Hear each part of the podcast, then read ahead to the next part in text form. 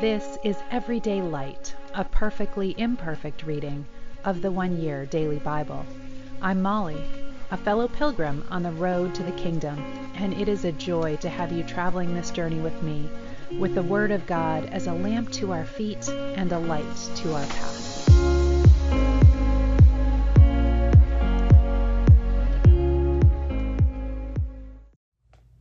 Welcome. This is the one year Bible reading for December 23rd, and we are continuing in Zechariah this morning, starting in the beginning of chapter 4. Then the angel who had been talking with me returned and woke me, as though I had been asleep. What do you see now? he asked. I answered, I see a gold lampstand with a bowl of oil on top of it. Around the bowl, bowl are seven lamps, each one having seven spouts with wicks and I see two olive trees, one on each side of the bowl. Then I asked the angel, What are these, my lord? What do they mean? Don't you know? the angel asked. No, my lord, I replied. Then he said to me, This is what the Lord says to Zerubbabel It is not by force, nor by strength, but by my spirit, says the Lord Almighty. Nothing, not even a mighty mountain, will stand in Zerubbabel's way it will flatten out before him. Then Zerubbabel will set the final stone of the temple in place, and the people will shout, May God bless it! May God bless it! Then another message came to me from the Lord Zerubbabel is the one who laid the foundation of this temple, and he will complete it. Then you will know that the Lord Almighty has sent me.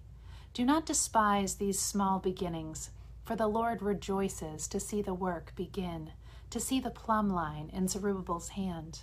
For these seven lamps represent the eyes of the Lord that search all around the world. Then I asked the angel, What are these two olive trees on each side of the lampstand? And what are the two olive branches that pour out golden oil through the two gold tubes? Don't you know? he asked. No, my lord, I replied. Then he said to me, They represent the two anointed ones who assist the Lord of all the earth.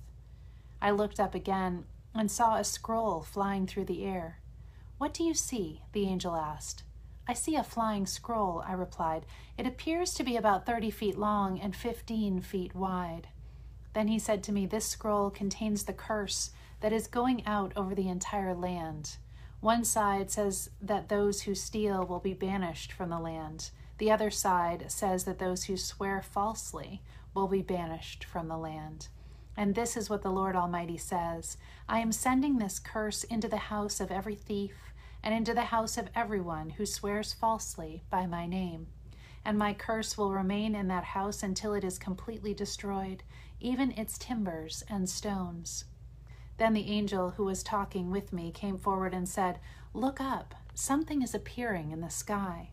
What is it? I asked. He replied, It is a basket for measuring grain, and it is filled with the sins of everyone throughout the land. When the heavy lead cover was lifted off the basket, there was a woman sitting inside it. The angel said, The woman's name is Wickedness, and he pushed her back into the basket and closed the heavy lid again. Then I looked up and saw two women flying toward us, with wings gliding on the wind. Their wings were like those of a stork, and they picked up the basket and flew with it into the sky. Where are they taking the basket? I asked the angel. He replied, To the land of Babylonia, where they will build a temple for the basket. And when the temple is ready, they will set the basket there on its pedestal. Revelation chapter 14. Then I saw the Lamb standing on Mount Zion, and with him were a 144,000 who had his name and his Father's name written on their foreheads. And I heard a sound from heaven like the roaring of a great waterfall, or the rolling of mighty thunder. It was like the sound of many harpists playing together. This great choir sang a wonderful new song in front of the throne of God and before the four living beings and the 24 elders and no one could learn this song except those 144,000 who had been redeemed from the earth. For they are spiritually undefiled, pure as virgins, following the Lamb wherever he goes. They have been purchased from among the people on the earth as a special offering to God and to the Lamb. No falsehood can be charged against them. They are blameless. And I saw another angel flying through the heavens, carrying the everlasting good news to preach to the people who belong to this world, to every nation, tribe, language, and people. Fear God, he shouted. Give glory to him, for the time has come when he will sit as judge.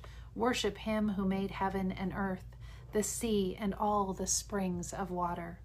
Then another angel followed him through the sky, shouting, Babylon is fallen, that great city is fallen, because she seduced the nations of the world and made them drink the wine of her passionate immorality.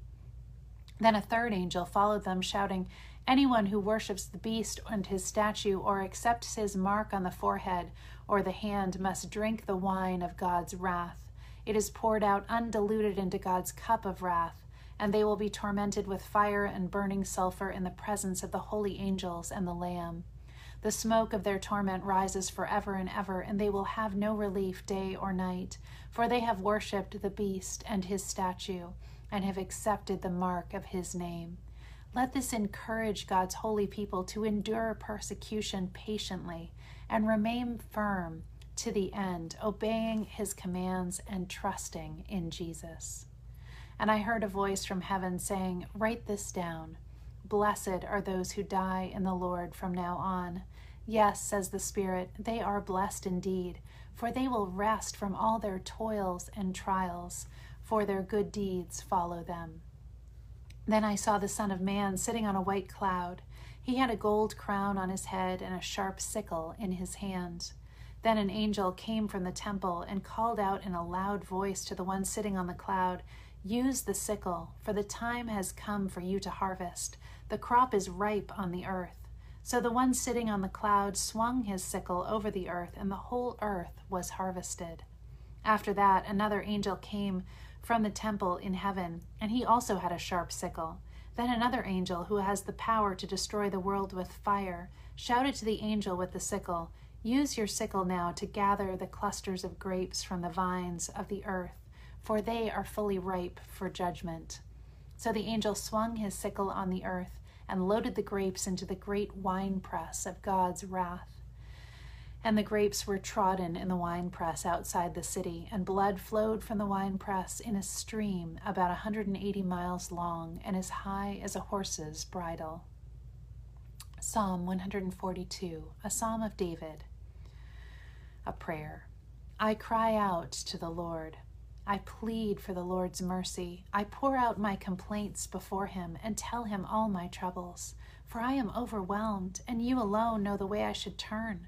Wherever I go, my enemies have set traps for me. I look for someone to come and help me, but no one gives me a passing thought. No one will help me. No one cares a bit what happens to me. Then I pray to you, O Lord. I say, You are my place of refuge. You are all I really want in life. Hear my cry, for I am very low. Rescue me from my persecutors, for they are too strong for me. Bring me out of prison so I can thank you. The godly will crowd around me, for you treat me kindly. Proverbs 30, 21 through 23. There are three things that make the earth tremble. No, four it cannot endure. A slave who becomes a king an overbearing fool who prospers, a bitter woman who finally gets a husband, a servant girl who supplants her mistress. And to end today, turning again to Max Lucado's from one incredible moment, this called Timeless, Boundless Love. Untethered by time, God sees us all from the backwoods of Virginia to the business district of London, from the Vikings to the astronauts, from the cave dwellers to the kings, from the hut builders to the finger pointers to the rock stackers, he sees us. Vagabond and ragamuffins all, he saw us before we were born. And he loves what he sees. Flooded by emotion, overcome by pride, the star maker turns to us one by one and says, You are my child. I love you dearly. I'm aware that someday you'll turn from me and walk away, but I want you to know I've already provided a way back. And to prove it, he did something extraordinary.